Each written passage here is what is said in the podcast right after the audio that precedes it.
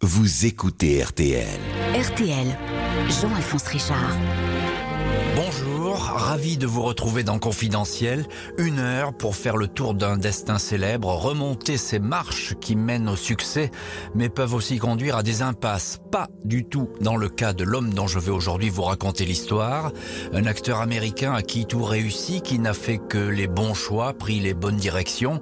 À Hollywood, où l'on aime brûler les idoles, Leonardo DiCaprio fait figure d'exception. Il est une des rares stars à avoir su se protéger des feux de la célébrité, gardien de ses propres secrets, héritier d'une enfance sauvage où il allait regarder le monde différemment. C'est à l'occasion de la semaine verte sur RTL que nous avons choisi de retracer ce destin. DiCaprio est effectivement et depuis longtemps le plus écolo des acteurs d'Hollywood, le plus secret et le plus silencieux aussi.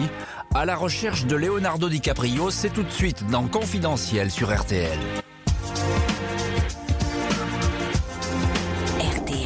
Confidentiel, Leonardo DiCaprio. Jean-Alphonse Richard. Leonardo DiCaprio n'a jamais embrassé le monde sur la proue du Titanic. Cette bouffée de romantisme qui le rendit universellement célèbre était une illusion. Depuis tout petit, il savait que c'était le monde entier qui faisait naufrage et qu'il faudrait bien, un jour, se décider à le sauver. Leonardo Wilhelm DiCaprio a vu le jour le lundi 11 novembre 1974 à 2h47 du matin dans une clinique de Los Angeles. Fils unique d'un couple de hippies rescapés des 60s, un père, George DiCaprio, d'origine italienne, auteur de bandes dessinées satiriques et éditeur de ses propres œuvres. De lui, l'acteur a hérité une allure, une démarche et la faculté de ne jamais avoir peur. Une mère, Irmeline Hindenbirken, dont les parents allemands ont fui le nazisme. D'elle, Leonardo a reçu ses mèches blondes, ce regard bleu magnétique et le don de disparaître. La légende veut que son prénom aurait été choisi par ses parents lors d'un voyage en Italie, une visite du musée des Offices à Florence, devant une toile de Léonard de Vinci, Leonardo da Vinci, le bébé à naître se serait violemment agité dans le ventre de sa mère. Ce jour-là, il serait décidé que ce garçon porterait le prénom d'un génie universel de l'humanité. Leonardo DiCaprio a de vrais parents, mais pas de vraie famille. Même s'il ne cessera de répéter J'ai eu de la chance, beaucoup de chance de naître dans cette famille, il n'a même pas un an quand George et Irmeline divorcent. Ce qui aurait pu être une irrémédiable fracture sera vécu comme un bienfait par le petit Leonardo. Ni cri, ni vraie séparation, ni dispute pour la garde du fils unique. Des parents qui ne vont jamais se déclarer la guerre et vont rester des voisins proches, comme si au fond rien ne changeait dans cette vie de bohème. Le couple n'a pas beaucoup d'argent, habite Echo Park, un quartier de Los Angeles alors gangrené par la pauvreté, la prostitution et la drogue. Une zone où la police ne s'aventure que rarement. Le lieu a été rebaptisé Syringe Alley, l'allée des seringues. Leonardo a beau être blanc, blond et plutôt chétif, il est né ici et déambule sans crainte dans cet univers familier dont il connaît les plus sombres recoins, ceux où les drogués à l'héroïne se shootent et celui près de la salle de billard où les souteneurs encaissent l'argent des filles.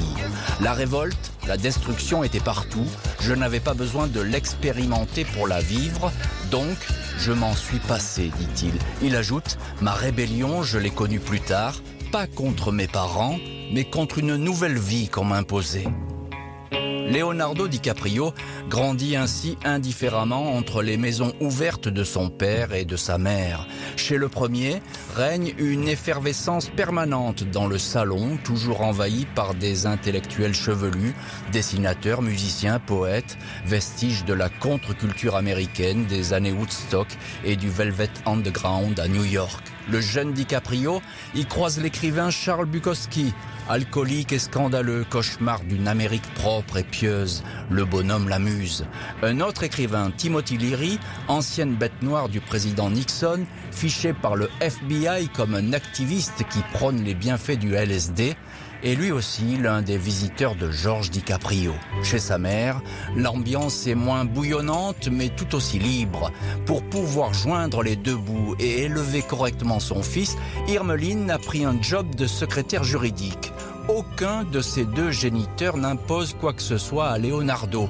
Quand il déclare, à 5 ans, qu'il aimerait jouer dans des films, personne ne l'en dissuade. Tout au contraire, son père, sa mère et sa grand-mère maternelle vont le pousser dans cette aventure qui pourrait n'être pourtant qu'un simple caprice. Son père lui dit « tu y arriveras », sa mère le rassure, tu ne dois rien à personne, tu peux t'arrêter à n'importe quel moment. Leonardo DiCaprio n'aura ainsi aucune appréhension, libre de suivre son idée et certain de pouvoir reprendre sa liberté dès qu'il le souhaitera. À deux ans, Leonardo DiCaprio a fait son premier show. Il a dansé sur la scène d'un festival dédié aux performances artistiques. Tout premiers applaudissements.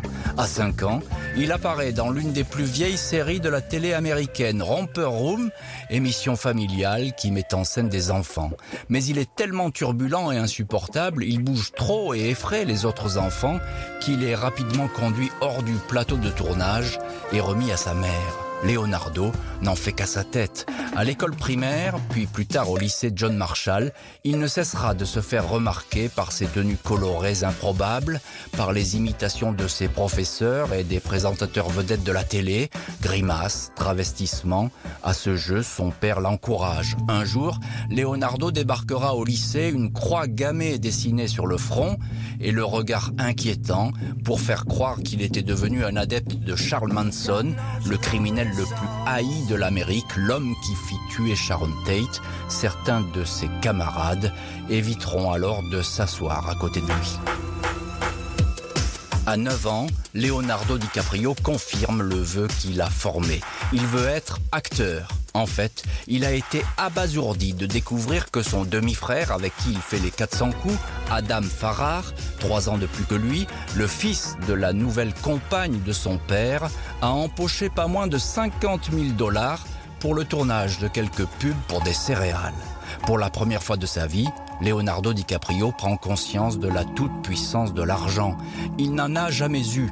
Tourner des pubs, faire de la télé ou jouer dans des films lui apparaît alors de façon éclatante comme le meilleur moyen de quitter une bonne fois pour toutes le quartier délabré d'Eco Park. L'acteur ne s'en cachera pas en déclarant dans son autobiographie Si je suis honnête, je dois dire que c'est l'argent qui m'a motivé. Je me demandais toujours si on allait avoir les moyens de se payer tel ou tel truc et faire l'acteur, c'était le meilleur raccourci pour nous sortir de ce bordel. Son père Georges, sa mère Irmeline et sa grand-mère Elena restent ses meilleurs alliés pour parvenir à ses fins. Leonardo DiCaprio enchaîne donc tous les castings où l'on recherche des enfants. Sa mère l'accompagne, quitte parfois à faire des kilomètres pour arriver à l'heure au rendez-vous. Mais DiCaprio ne séduit pas les producteurs. Le jeune garçon s'impatiente et semble vivre ses rejets successifs comme autant d'injustices. Autour de lui, on le soutient, on lui certifie que son obstination finira par payer. Au collège, sa prof d'éducation artistique, Hélène Stringos Arias, l'encourage. Malgré cela, il ne sera jamais un enfant star comme en produisent régulièrement les studios Disney, mais il n'a pas dit son dernier mot. À 13 ans, il a pour agent la dénommée Bonnie Litke, spécialisée dans les émissions pour la jeunesse. Avec elle, il est en confiance. Son précédent agent lui avait conseillé, pour réussir, de changer son nom en Lenny Williams. Il lui avait alors claqué la porte au nez. Bonnie Litke accompagne les premiers pas du débutant. Question physique, il n'a rien de sexy, pas très grand, mal fagoté, le teint blafard.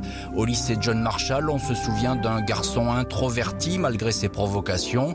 On le surnomme Shorty, qui signifie court sur pattes, ou encore Leonardo Ritardo, tant il semble peu vif d'esprit. Question caractère, il est solitaire et imprévisible, pas de petit ami, quelques potes, des garçons avec qui il passe son temps à faire du skate, il j'étais le plus petit en taille et je jouais au plus malin, c'était la pire des combinaisons à cet âge.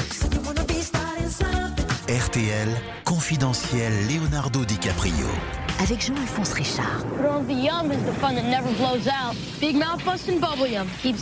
Leonardo DiCaprio se fait enfin remarquer sur les castings.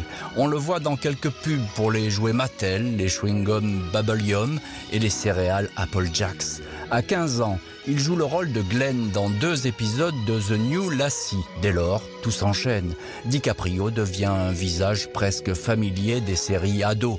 De quoi le transformer, lui donner confiance. On le voit dans de petits rôles dans The Outsider ou la série Santa Barbara qui bat des records de popularité. Leonardo a un prénom exotique et intrigant, et surtout un regard déroutant qui fait sensation, une expression qui semble hésiter entre abandon et menace. On le remarque dans Parenthood, dans la peau d'un ado alcoolique et perdu, un rôle taillé sur mesure. À 16 ans, malgré son allure blonde et juvénile, il n'est plus vraiment un petit garçon. Il a déjà une incroyable assurance, un aplomb d'adulte dans un corps d'ado, un jeune acteur sans peur et sans stress. Avec ses premiers cachets, la famille a pu déménager dans le quartier plus calme de Los Feliz. En cette année 1991, Leonardo DiCaprio, 17 ans, est l'un des 400 candidats au casting de Blessures secrètes. La production recherche un ado pour affronter Robert De Niro en beau-père tyrannique. Le réalisateur sait d'emblée qu'il va choisir DiCaprio. Il a l'exa profil souhaité. Lors des essais, quand il pique une colère face à De Niro, celui-ci l'arrête et répète ⁇ C'est bien c'est bien, pressentant peut-être qu'il a en face de lui l'un de ses plus sûrs héritiers. Quand le film sort, enfin, en 1993, DiCaprio vole tout simplement la vedette à De Niro. Les producteurs, les agents, les journalistes le remarquent. Quelques mois plus tard, dans la nuit du 31 octobre, DiCaprio croise l'acteur River Phoenix, seulement 4 ans de plus que lui, à une fête d'Halloween. River Phoenix, le joyau le plus intense et le plus mystérieux d'Hollywood, est son idole absolue. Je voulais ce soir-là le saluer même si je savais qu'il allait m'envoyer balader. DiCaprio lui tend la main, mais deux personnes s'intercalent et River Phoenix disparaît dans la nuit. Il mourra ce même soir d'une overdose au Viper Room, la boîte de Johnny Depp. Dès lors, le cinéma américain aura un besoin urgent de lui trouver un remplaçant. DiCaprio serait-il soudain devenu le bon acteur au bon moment? La légende dira que l'acteur est sans doute né ce soir-là. Leonardo DiCaprio devient le nouveau bad boy d'Hollywood, à qui on pose sur les épaules le manteau du défunt River Phoenix, même s'il ne lui ressemble pas vraiment. Le goût certes pour les nuits blanches, mais certainement pas pour la drogue. Il a trop côtoyé toxico et dealer lors de ses premières années pour être attiré par cet univers. J'ai vu beaucoup de gens détruits par les drogues. Dans le cinéma, je me souviens de deux types avec qui j'étais en concurrence au début. L'un d'eux s'est pendu, l'autre est mort d'une overdose. J'ai toujours trouvé les drogues stupides. Leonardo fait la fête avec une bande de garçons qu'il connaît depuis ses débuts au cinéma, tous acteurs. Un club qui s'est lui-même baptisé de façon provocante le Pussy Pose, littéralement le gang des minous. Si sur le tournage de Growing Pains, DiCaprio avait connu sa première histoire d'amour, Jennifer Fosse, une brune d'origine cubaine, les filles ne vont jamais cesser de se succéder. Majoritairement blondes et au fil des années toujours plus jeunes, essentiellement des top modèles. Il y aura la brésilienne Gisèle Bunchen, 5 ans de vie commune, l'israélienne Bar Refaeli, deux ruptures, et puis Erin, Tony, Kelly, Brittany, Kristen, Nina, Camilla, même la chanteuse Rihanna aurait été séduite par l'acteur. Un régal pour la presse à scandale, surtout quand un de ses top modèles, Aretha Wilson, lui fracasse une bouteille sur la tête lors d'une fête à Hollywood. Elle écopera de deux ans de prison. En 2013, DiCaprio finira par confier J'adorerais fonder une famille, j'ai toujours l'inquiétude que ce métier et tout ce star system dénaturent ma vie. La famille, pourtant, attendra. Pour le moment, il a 21 ans et déclare Je ne serai plus jamais jeune, donc autant en profiter maintenant.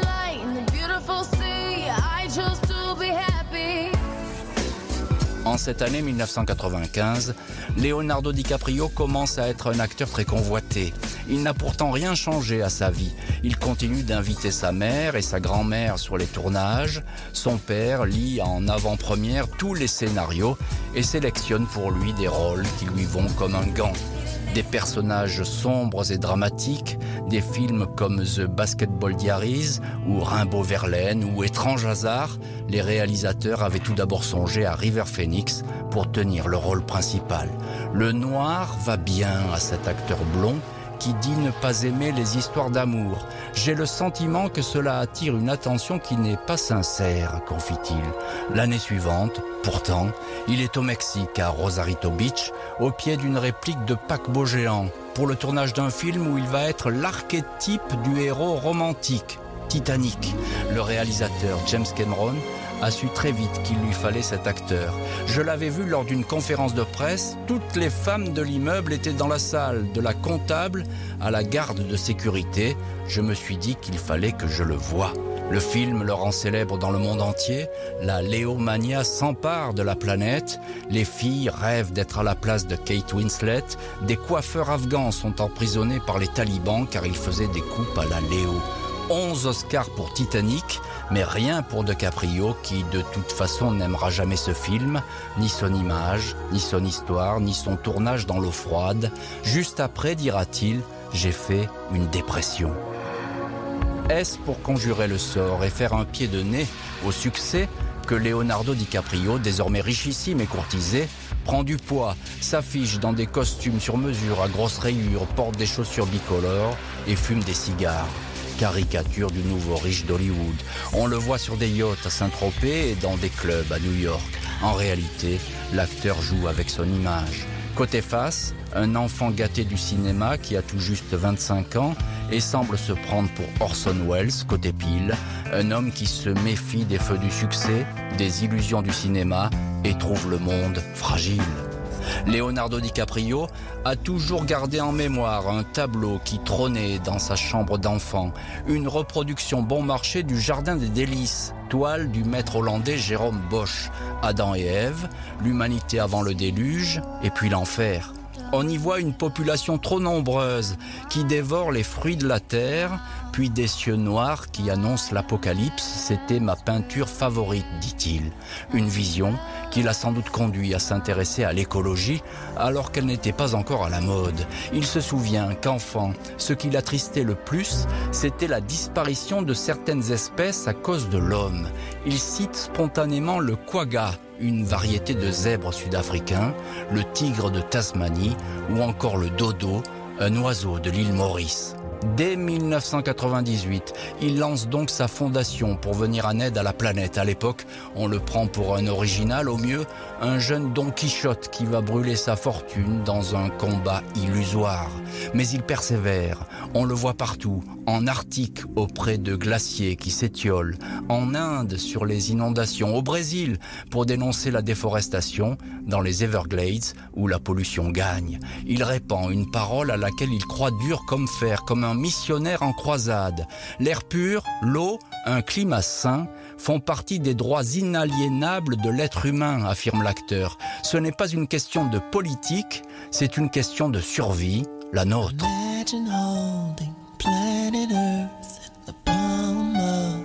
Leonardo DiCaprio va ainsi passer son temps à être toujours là où on ne l'attend pas, flirtant avec la lumière de la célébrité puis disparaissant au bout du monde. Lui, et lui seul contrôle son image et se protège. Je suis un homme fermé, dit-il, mais qui n'a pas peur de s'ouvrir, enfin pas à n'importe qui. Une journaliste du très sérieux quotidien The Guardian décrit un acteur poli, charmant, drôle, mais qui se débrouille toujours pour ne donner aucun indice sur ce qu'il est vraiment. Inatteignable, imprévisible, à la première de Once Upon a Time in Hollywood au Festival de Cannes, où il a invité ses parents, il échappe en quelques minutes à la sécurité pour filer à l'autre bout de la croisette, dans un club, assister à la projection d'un documentaire écologiste qu'il a produit. Leonardo joue à cache-cache. Où qu'il soit, à peine les mains se tendent pour le saluer, il s'est déjà évaporé. sur le tournage de The Revenant, le film qui lui donnera enfin son premier Oscar, allégorie écologiste sur l'homme et la nature, il semble n'être que de passage, s'absente une semaine pour fêter son anniversaire, un fantôme qui ne fait que passer. Au montage, pourtant, on ne verra que lui, comme si son spectre avait hanté, jour et nuit, le plateau. Après Titanic, Leonardo DiCaprio avait tout de suite annoncé qu'il aimerait revenir à des rôles plus sombres. Il est seul à choisir. Pas d'échec, une fortune exponentielle, une maison des années 20 sur les hauteurs de Los Feliz à San Francisco, ou encore une île privée dans la mer des Caraïbes, Caillé Blacadore, dédiée à la protection de l'environnement. Malgré l'argent, le succès, DiCaprio affirme qu'il serait toujours le même. J'ai toujours en moi ce garçon de 15 ans qui tournait son premier film, dit-il. À l'approche de la cinquantaine, il est pourtant devenu, malgré lui peut-être, un monstre sacré. Sa seule silhouette suffit effectivement à évoquer l'âge d'or d'Hollywood, celui des vies secrètes et des destins tourmentés derrière les luxueuses façades de Bel Air. Leonardo DiCaprio, mystérieux, intouchable et insaisissable, est aujourd'hui l'unique héritier de ce monde disparu.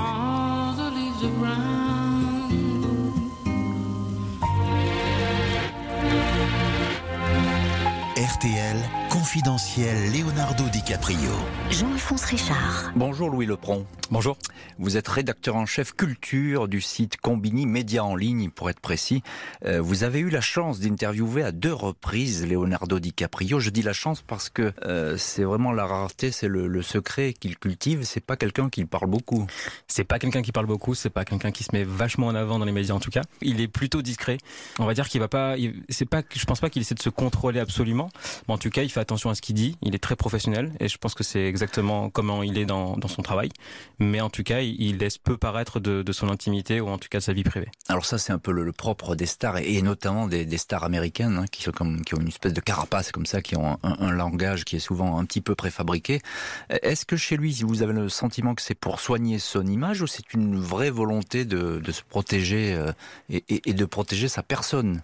Il y, a, il y a un double message, c'est-à-dire que oui, c'est vrai qu'il va souvent sortir des phrases qui sont assez attendues et on sait très bien ce que vont dire les acteurs quand ils disent j'ai adoré le scénario, j'ai mmh. adoré travailler avec ce réalisateur évidemment, tous. Ils vont jamais dire le contraire en interview, surtout quand ils sont producteurs d'un film.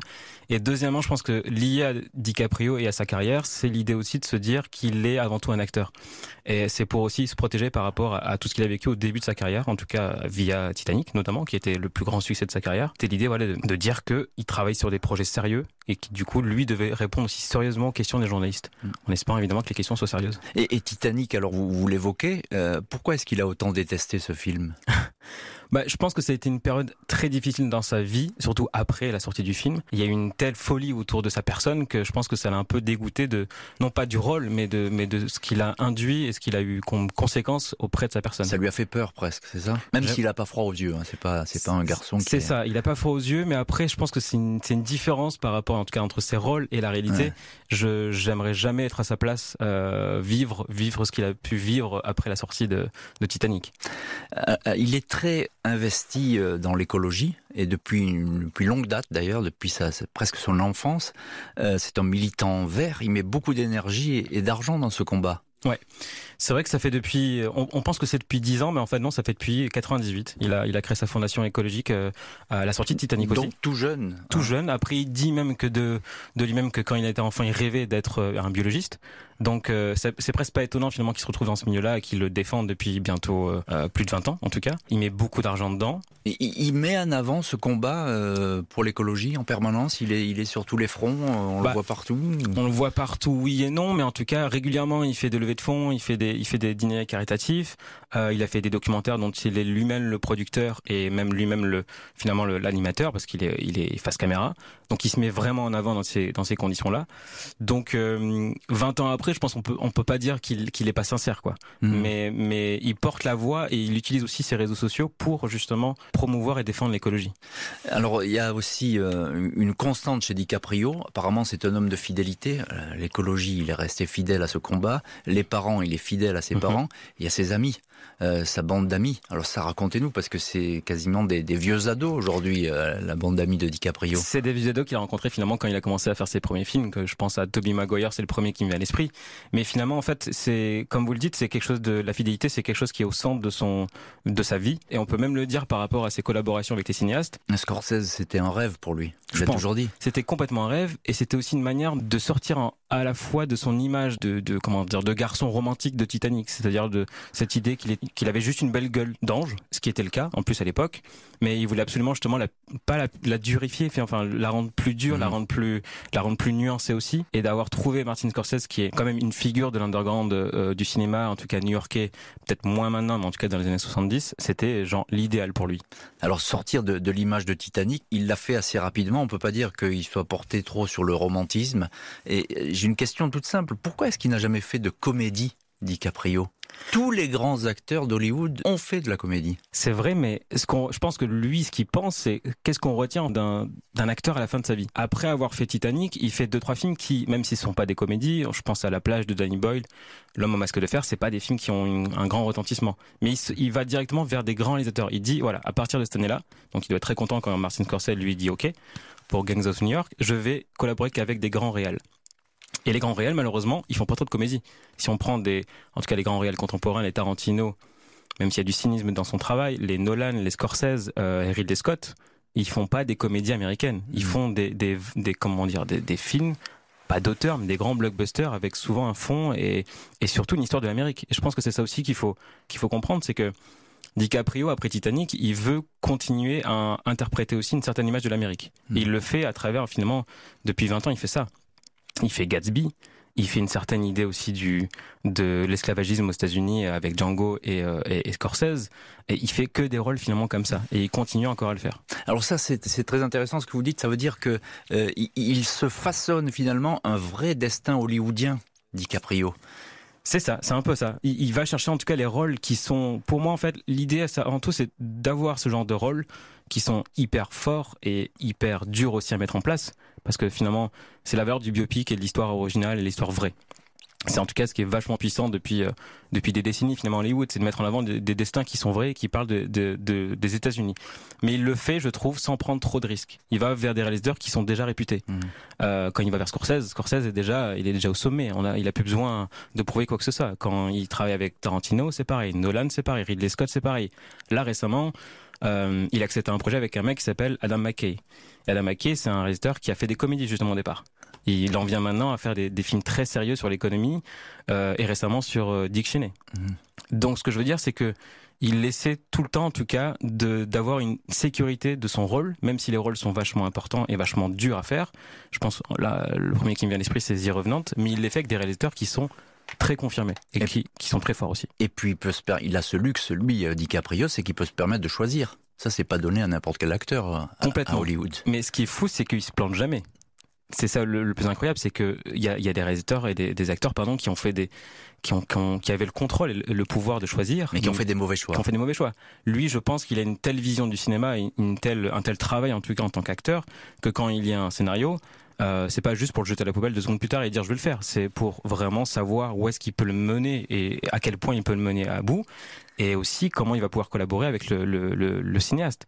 Par exemple, je pense à The Revenant encore une fois. Au début, il lit le scénario, il se dit bon, bah, ça, ça me va pas en fait, ça, m'intéresse pas. C'est une histoire commune.